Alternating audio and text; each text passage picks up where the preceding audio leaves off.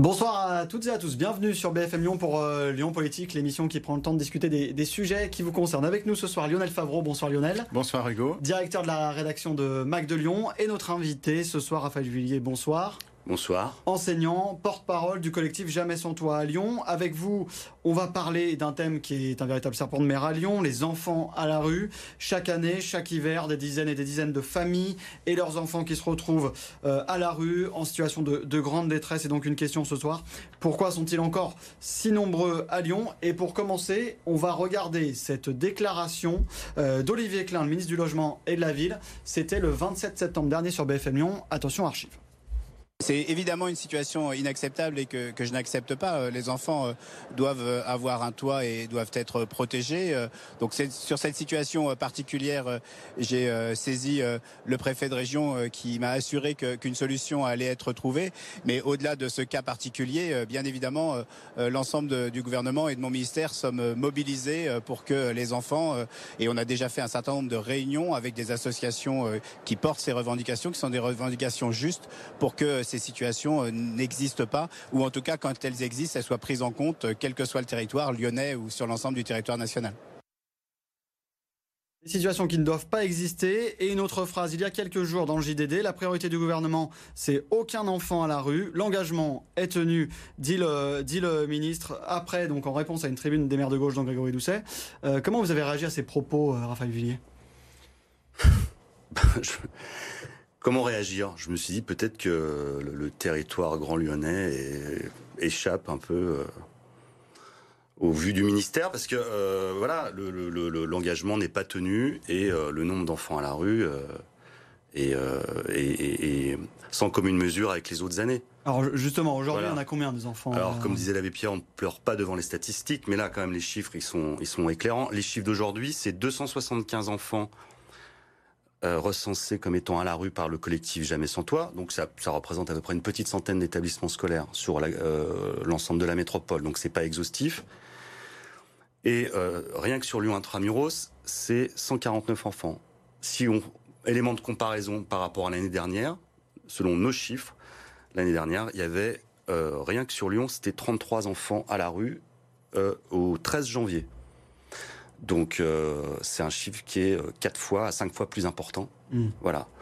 Euh, et on a, si, on compare aux, années précédentes, en général, il y avait ce qu'on appelait le dispositif hivernal, le plan froid, avec une gestion au thermomètre. C'est-à-dire que le, budget était débloqué par l'État et les préfectures ensuite ouvraient des places d'hébergement d'urgence. Mm. Donc il y avait une forme d'inertie, hein, elle commençait à ouvrir fin novembre, début décembre, ça s'échelonnait jusqu'au mois de mars. Le plan froid était prolongé jusqu'au mois de, souvent du mois de juin. Puis il y a des familles qui étaient orientées vers du logement social, d'autres qui étaient à la rue. Et euh, l'année dernière, euh, la ministre Emmanuelle Vargon avait annoncé début septembre un plan pluriannuel. Donc il y avait quand même des, des, des, des, raisons de se, de se réjouir de. Avec des places qui devaient être euh, pérennisées, notamment dans la métropole de Lyon. Et finalement, euh, le, le, gouvernement avait annoncé euh, l'ouverture dans le Rhône de 500 places supplémentaires. Voilà. Ce qui fait que, en général, ce qu'on constate, nous, c'est que le pic arrive en général au fin novembre, début décembre, puis mmh. il descend progressivement pour atteindre presque pour certaines années, presque zéro euh, au mois de mars-avril. Hugo l'a dit en introduction, c'est un peu un serpent de mer, ce, dossier. Votre association a été créée il y a quoi, une dizaine d'années? Est-ce que vous pouvez rappeler dans quelles conditions? Est-ce qu'il y avait une affaire qui vous avait motivé particulièrement pour lancer ce, militantisme? Alors, euh, on a constaté au début des années 10 qu'il y avait des, enfants qui dormaient à la rue. Euh, et en 2014, on a commencé à occuper des établissements scolaires pour les mettre à l'abri. Pour, voilà, parce qu'elles étaient à la rue quelques écoles au mois de juin 2014. Et puis, euh, ça n'a pas fonctionné. Euh, L'État n'a pas pris ses responsabilités. à l'époque, on ne on connaissait pas bien quels étaient les acteurs compétents sur la question. Et sur la durée, avec le recul, vous diriez qu'il y a quand même une prise de conscience, même s'il y a pas mal d'insatisfaction, de, ou, pas, ou euh, vous ah, avez l'impression de repartir chaque année à zéro? On, repart chaque année à zéro. C'est-à-dire que nous, on, est, on reste des lanceurs d'alerte. Donc on a occupé euh, depuis 2014. Euh, donc c'est un collectif qui fédère euh, des comités de soutien. L'unité de base, c'est un comité de soutien sur un établissement scolaire qui vient en aide aux élèves sans, toit, qui mobilise toute la collectivité éducative, donc les personnels, les parents d'élèves, les riverains, les habitants du quartier. Et l'objectif, c'est de mettre à l'abri et d'alerter les pouvoirs publics afin que la loi soit appliquée. Et chaque année, ça recommence. Il y a eu un peu d'espoir parce qu'on est en train de, changer de paradigme, ce qui explique aussi euh, la crise actuelle. Alors je ne parle pas de la crise Covid, hein, on pourra en parler. C'est qu'on est en train de passer d'une gestion au thermomètre, où l'accent était mis sur l'urgence, à ce qu'on appelle le logement d'abord. Le territoire de la métropole de mmh. Lyon, d'ailleurs, est pilote là-dessus. On, je vous pardon, on va, on va, continuer la discussion. On va quand même regarder d'abord l'édito de la, rédaction qui est, qui est, proposé par Stéphanie euh, de Silky.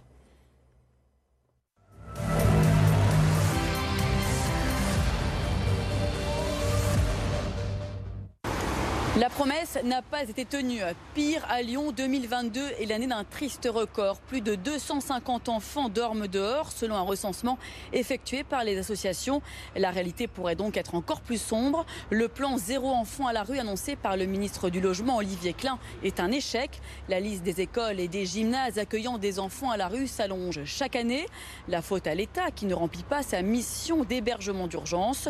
Les mairies, elles, refusent de mettre la main à la poche et appliquent la politique de l'autruche.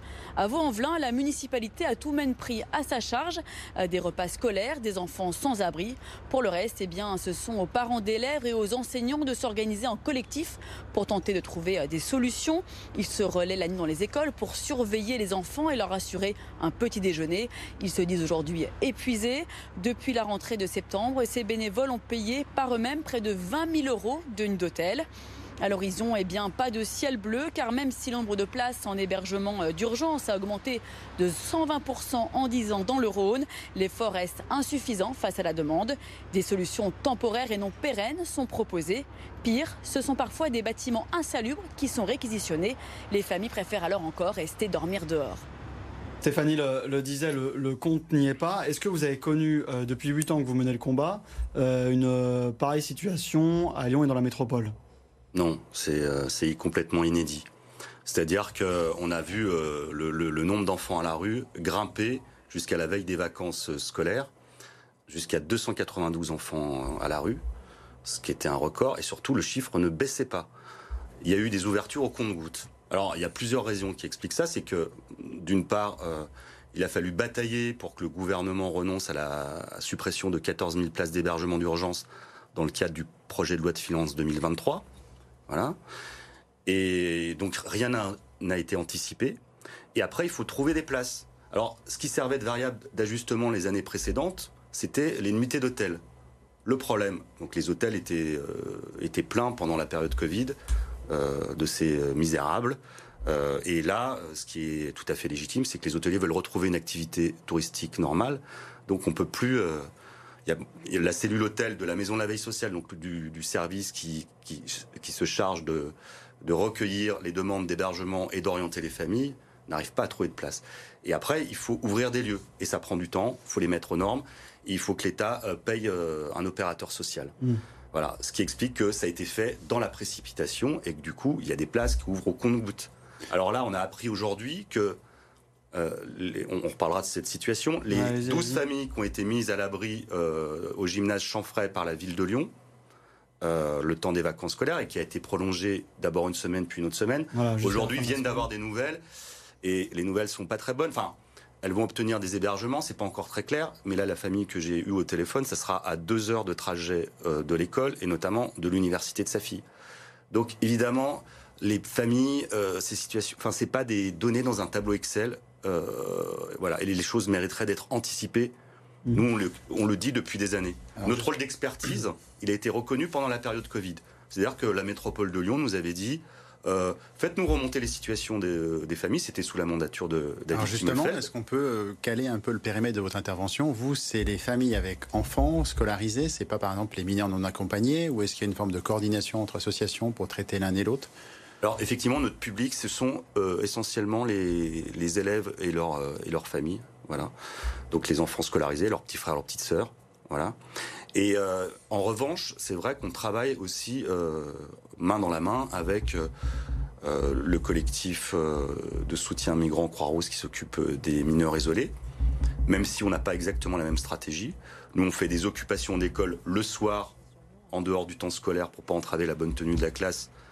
Et euh, c'est une mise à l'abri qui est temporaire, le temps que l'État prenne le relais. Et pour les mineurs isolés, c'était euh, plutôt d'abord une logique de squat. Et là, ils sont euh, mis à l'abri dans le cadre du plan zéro enfant à la rue, dans, dans le gymnase d'argent et on ne sait pas encore ce qui, voilà, quelles solutions vont leur, vont leur, être proposées. Vous parlez de votre expertise qui est reconnue, mais en fait, c'est vous qui faites un recensement. Il n'y a pas de recensement officiel de, de ces familles? Il n'y a pas de chiffre officiel. Et quand on parle d'enfants dans la rue, pour vous, euh, quand on parle d'enfants à l'abri dans un gymnase, donc situation provisoire, vous les comptez dedans Ou est-ce qu'il y a des enfants, entre guillemets, vraiment à la rue, c'est-à-dire sans toit, même d'urgence? Ah bah bien sûr. Et est-ce que vous en avez une, une évaluation euh, Ceux que vous donnez tout à l'heure, c'est ceux qui n'ont pas de d'abri, euh, on va dire un petit peu définitif euh, ou de, de, de, Ah non, ce sont pas des SDF, ce sont vraiment des enfants qui sont à la rue, dans des abris de fortune, euh, dans des campements, dans des bidonvilles, dans des squats, voilà. Et les, les, enfants qui sont au gymnase Chanfray, il faut le rappeler, la ville n'a pas de compétences en matière d'hébergement d'urgence, donc elle a pris un plan. Donc ça reste une situation très fragile. C'est une situation fragile. Quand vous dites que c'est 4 à 5 fois plus que l'année dernière, vous avez fait référence au Covid. En fait, fait, pendant le Covid, il y avait une mise à l'abri un petit peu plus forte. Il aurait fallu pérenniser ce système. Ça aurait été possible? Bah, En fait, euh, pendant la période du Covid, le mot d'ordre, c'était rester chez vous. Donc, il fallait pro euh, protéger la population générale et ces po populations euh, aussi vulnérables. Et donc, on était aussi dans le quoi qu'il en coûte. Donc, c'est vrai que on était habitué à ce que euh, le travail avec euh, la préfecture soit fluide et qu'il y ait très très peu de, de familles à la rue. que ça n'a pas été pérennisé pour des raisons de, de coût? Oui. Et après, il y a d'autres leviers sur lesquels on pourrait jouer. Hein, après, ça, moi, c'est pas, je suis pas, un, je suis pas un homme politique, donc c'est pas à moi d'apporter de, de, des solutions. Hein. Mais c'est vrai qu'il y a la question, des questions qui sont imbriquées les unes dans les autres, la question euh, de l'hébergement, la question du travail et la question des papiers. Euh, il n'aura échappé à personne qu'effectivement, il y a beaucoup euh, de sans-papiers qui travaillent, voilà, au noir, et qui euh, engorgent le système d'hébergement d'urgence, et que s'ils étaient régularisés, ils pourraient avoir accès à des logements du parc social et du parc privé. Il y a aussi... Donc vous, auriez, vous souhaiteriez une approche plus globale, en fait du... Tout à fait. La question du logement, ça doit être une approche euh, globale. Euh, et ça, ça, concerne tout le monde. Tout le monde sait que euh, c'est devenu le principal poste de dépense des ménages, que dans certaines grandes villes, à Paris, mais à Lyon aussi, le taux d'effort pour les familles, c'est des fois euh, la moitié du budget des ménages, que ça devient très difficile de se loger. Donc il y a tout, il n'y a pas assez de logements sociaux qui sont construits. Et par rapport au nombre de personnes concernées actuellement, est-ce qu'il y a un lien avec la crise migratoire? C'est-à-dire, est-ce que les frontières étaient plus fermées pendant le Covid? Est-ce qu'il y a eu un afflux de personnes ou ça aucun lien? Nous, on, le, on ne le constate pas. Voilà. Après, c'est euh, ce fameux euh, faux concept d'appel d'air qui a été utilisé. Euh, donc on sait que par les chercheurs qui sont sérieux qu'il est complètement inopérant. Parce que juste pour bien comprendre, qui sont ces personnes qui, que vous hébergez, notamment dans les, les écoles? C'est-à-dire? Qui, qui, elles sont, d'où elles viennent euh... Oh, il bah, y a plusieurs profils. Voilà. Mm. Après, euh, voilà, euh, quand je dis il y a plusieurs profils, c'est que euh, je rappelle que la loi est très précise. C'est la situation de détresse qui est prise en compte, mm. pas la situation administrative contrairement à ce que laisse penser la circulaire euh, d'Armanin, qui a d'ailleurs été euh, retoquée par la jurisprudence oui. du tribunal euh, de, de Seine-Maritime. Donc c'est la situation de détresse. Toute personne en situation de détresse doit pouvoir avoir accès à un hébergement. Voilà. Donc ça c'est le, le, le, code de l'action sociale et des familles. Donc il y a deux principes intangibles qui sont l'inconditionnalité de l'hébergement d'urgence, quelle que soit la situation administrative des parents, et la continuité. Normalement, on remet pas les gens à la rue. Voilà. Donc euh, effectivement, après, il y a différents profils. Je pourrais dire, bah voilà, par exemple, il y, a, il, y a, il, y a, il y a un peu plus d'un mois, il y avait un enfant euh, qui était atteint d'une leucémie, qui était à la rue. C'est ça, en fait. En fait, on a sur BFM Lyon. Voilà. Mmh. Après, il y a des statistiques. Euh, on rencontre en fonction euh, des, des, écoles, des situations, euh, la situation géographique, la carte scolaire. il y a des situations extrêmement différentes. Ouais. Voilà. Alors, juste pour bien comprendre, pourquoi le, le, seul moyen que vous avez trouvé pour aider ces personnes-là, c'est d'occuper des écoles Pour bien qu'on comprenne? Ah, le seul moyen, bah, c'est qu'au bout d'un moment, il faut, il, quand il y a des familles à la rue, euh, on commence par payer des nuits d'hôtel. Ce que vous avez fait d'ailleurs. Ce qu'on continue à faire, parce que, ce que faire. voilà, là, c'est plus de 20 000 euros qui, a été des, qui ont été dépensés de, depuis la rentrée. Hmm. Mmh. Par des, la générosité citoyenne. Hein. Ce sont des, des, goûters solidaires qui sont organisés, des dons sur des cagnottes en ligne et tout. Voilà, on ne reçoit pas de subventions. Est-ce que les autres associations historiques, Notre-Dame sans abri, tout ça, vous aident, vous accompagnent? Alors, pendant la crise Covid, il y a la Fondation Abbé Pierre J'en parlerai parce qu'ils nous ont aidés aussi à, monter un, réseau national. Ça sera intéressant parce qu'il y a des éléments de comparaison avec d'autres villes. Nous avait fourni pour 10 000 euros de chèques service euh, pour que les familles puissent se nourrir, puisque les cantines étant fermées, c'était compliqué pour les familles euh, en difficulté. Voilà. Alors, on, parlait du gymnase Chanfray tout à l'heure. Euh, on va regarder justement un reportage qu'on a fait il y a, quelques jours avec Arthur Blais sur cette mobilisation, notamment des parents et la solidarité donc dans, dans le deuxième arrondissement. Regardez. Dans ce gymnase, les familles se préparaient à passer une dernière nuit au chaud avant de retrouver la rue. La décision de la ville de Lyon de prolonger l'occupation de l'enceinte sportive soulage Paola et sa famille. C'est euh, plus bien que dans la rue de rester euh, dans le gymnase parce que bah, dans la rue il y avait du froid, euh, on ne pouvait pas se doucher, on ne pouvait pas faire nos devoirs, c'était trop dur. Bah, on a resté quatre mois dans une tente. La ville de Lyon et les associations en appellent à la préfecture pour qu'elle propose des solutions d'hébergement d'urgence. L'ouverture du gymnase reste temporaire puisque la prolongation durera une semaine. Pour Ruth et ses quatre filles, une solution doit vite être trouvée car le gymnase n'est pas adapté. Il y a du monde ici, il y a beaucoup de bruit. C'est un peu compliqué de rester comme ça avec les enfants. Et tout le monde est malade. Parce que des fois, oui, les fèvres, tous, tout le monde tous ici. Il y a des lits, mais il n'y a pas de matelas. Oui, c'est un peu compliqué. C'est dur de dormir comme ça. C'est un peu compliqué. Il n'y a pas de publicité aussi parce que la préfecture assure travailler sur l'ouverture de nouveaux sites d'hébergement d'urgence en mobilisant le patrimoine de l'État. Selon nos informations, l'ancien hôpital militaire Déjeunette, situé dans le 3e arrondissement, serait un site privilégié. Les familles vont être euh, relogées de ce gymnase euh, Champré, alors pas forcément dans Lyon, mais euh, notamment hors du département. Il y a quelque chose qui est quand même très fort à, chaque fois qu'on voit ces images, c'est le, maillage et la solidarité de ces parents d'élèves comme vous, enseignants, qui aident finalement ces familles et ces enfants. Ah, c'est en fait la force de, ce collectif qu'on n'imaginait pas que ça allait, atteindre ce. Enfin, on, sait que la solidarité est importante, que le bénévolat c'est encore une valeur très importante dans notre pays. Mais c'est vrai que ça, euh, l'originalité de notre collectif, c'est que chaque unité de, base, donc le, comité de soutien de l'école, organise ses propres actions et mobilise euh, toute la communauté éducative. Donc c'est aussi la richesse de ce collectif, c'est-à-dire qu'il y a des, euh, n'y a pas que des militants. Il y a des gens de toute obédience politique et religieuse ou, pas, et il y a aussi beaucoup de talent, donc euh, on travaille avec des parents qui sont euh, artistes, euh, qui mmh. sont graphistes.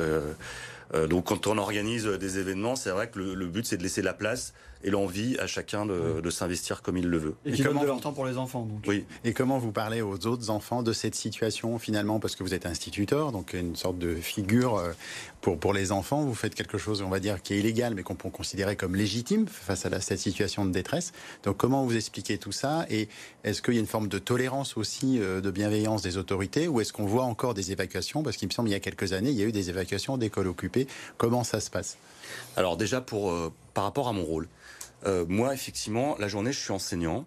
Donc, dans ma classe, euh, j'ai un rôle qui est bien défini. Je respecte le référentiel de compétences du professeur des écoles. Face à moi, j'ai des élèves qui veulent être comme tout le monde, donc je n'en parle pas de, ce que je fais en tant que citoyen. Et c'est normal, je cloisonne bien les choses. Et le soir, j'agis en tant que citoyen, en dehors du temps scolaire. Si c'est une école, les bâtiments appartiennent euh, à la municipalité. Si c'est un collège, c'est la métropole et les lycées, c'est la région. Donc effectivement, occuper un établissement scolaire, c'est illégal. C'est toléré depuis euh, depuis un moment par euh, la ville de Lyon, par la ville de Villeurbanne. ça a été un petit peu tendu sous la mandature de, de Gérard Collomb, mais il n'y a jamais eu d'évacuation d'école. Il y a eu des tentatives d'empêchement d'occupation d'école par la police municipale, voilà, après c'est. Donc contrairement à ce que dit le maire de Lyon, Grégory Doucet. Bah, il dit que, l'école qui avait été. Euh, voilà, il dit euh, voilà, c'est inexact. Il dit euh, je, crois que si je me rappelle bien, il dit que alors c'est vrai que la, mairie de Lyon et la, mairie de Villeurbanne laissent le chauffage la nuit dans les écoles. Mmh. Il disait que la, ville coupait le, chauffage et mettait tout le monde dehors. Bah, de mémoire, on peut se tromper, mais il me semble qu'il y avait une histoire en 2017, un peu euh, où ça avait eu quelques frictions, mais c'était peut-être avec une autre association. Mais euh, finalement, il y a aussi une force symbolique d'occuper ce, cette école, où c'est juste, où c'est le seul endroit disponible. Est-ce qu'il n'y a pas aussi une force du symbole? Ah, il y a une force du symbole. L'école, c'est euh, c'est un sanctuaire, c'est-à-dire que c'est un lieu de protection. C'est un lieu qui est à part, où tous les enfants, même les plus vulnérables, peuvent vivre malgré tout leur enfance. Et c'est vrai que c'est euh, et c'est pour ça que c'est important quand on disait oui, il y a des familles qui vont être orientées en dehors du département.